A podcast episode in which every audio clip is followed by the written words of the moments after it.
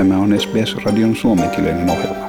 Muita mielenkiintoisia aiheita löytyy osoitteesta sbs.com.au kautta finnish.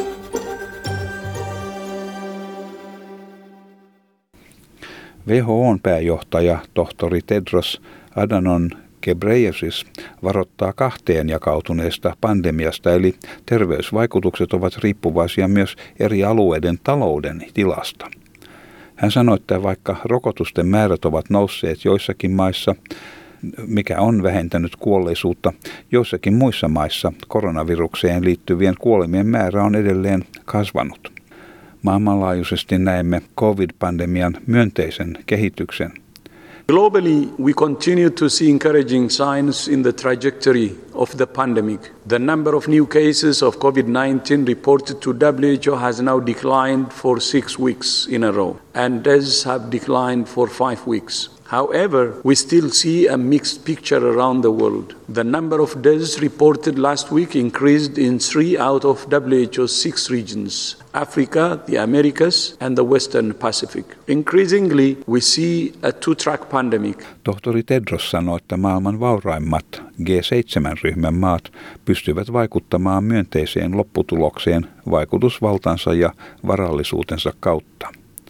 WHO on asettanut päämääräkseen, että ainakin 10 prosenttia kaikkien maiden asukkaista rokotetaan syyskuuhun mennessä ja ainakin 30 prosenttia vuoden loppuun mennessä.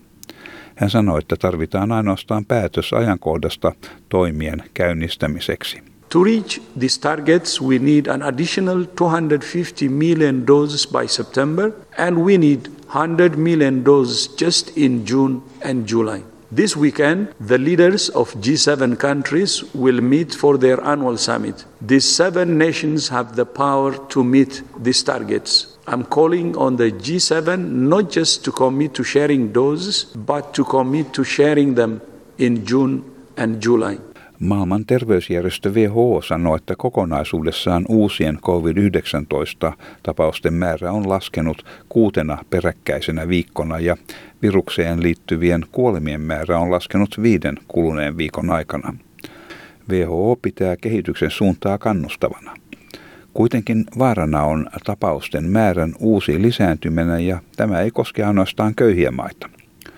WHOn julkisten hätätilanteiden jaoston johtaja, tohtori Mike Ryan, sanoi, että ilman rokotteita jopa kaikkein parhaiten suojatut maat ovat uhattuja.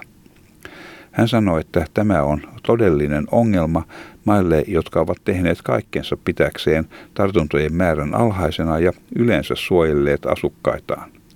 Niin kauan kuin maan väestön enemmistö on suojaton tartuntaa vastaan, on aina olemassa vaara, että pandemia jälleen saa otteen.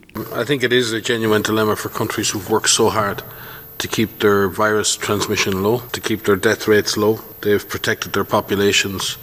The popu- their communities have committed within their borders to a massive effort uh, to protect their system, to protect their elderly and, and or older and, and vulnerable populations, but always being at risk of the disease being reimported and, and, and, and sparking a major epidemic. And we've said it as long as the majority of your population remains susceptible to infection, there's always a chance of, of the disease taking hold.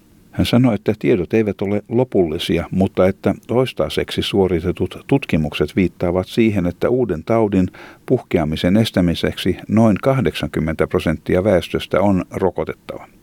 Vaikka maassa ollaan onnistuttu pitämään tartunnat hyvin vähäisinä, uusia tartuntoja voi koska tahansa tulla ulkomailta.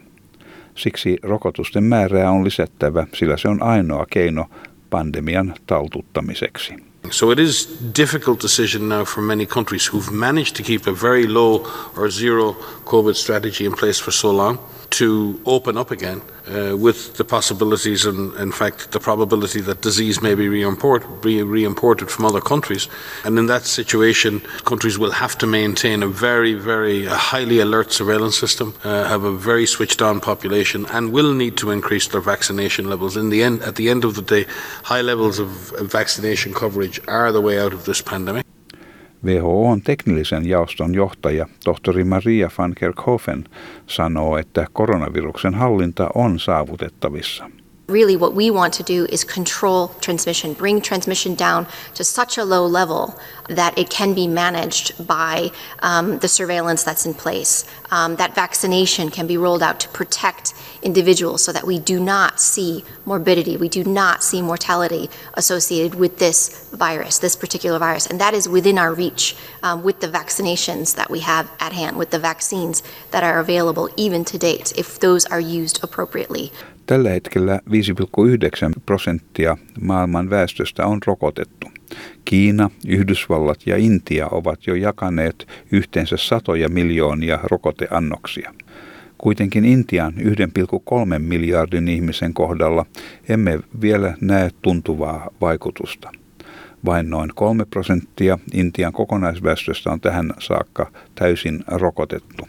Sekä Yhdysvaltaan että Britannian rokotustilasto on lähellä Israelin onnistuttua rokottamaan 56 prosenttia kansalaisistaan.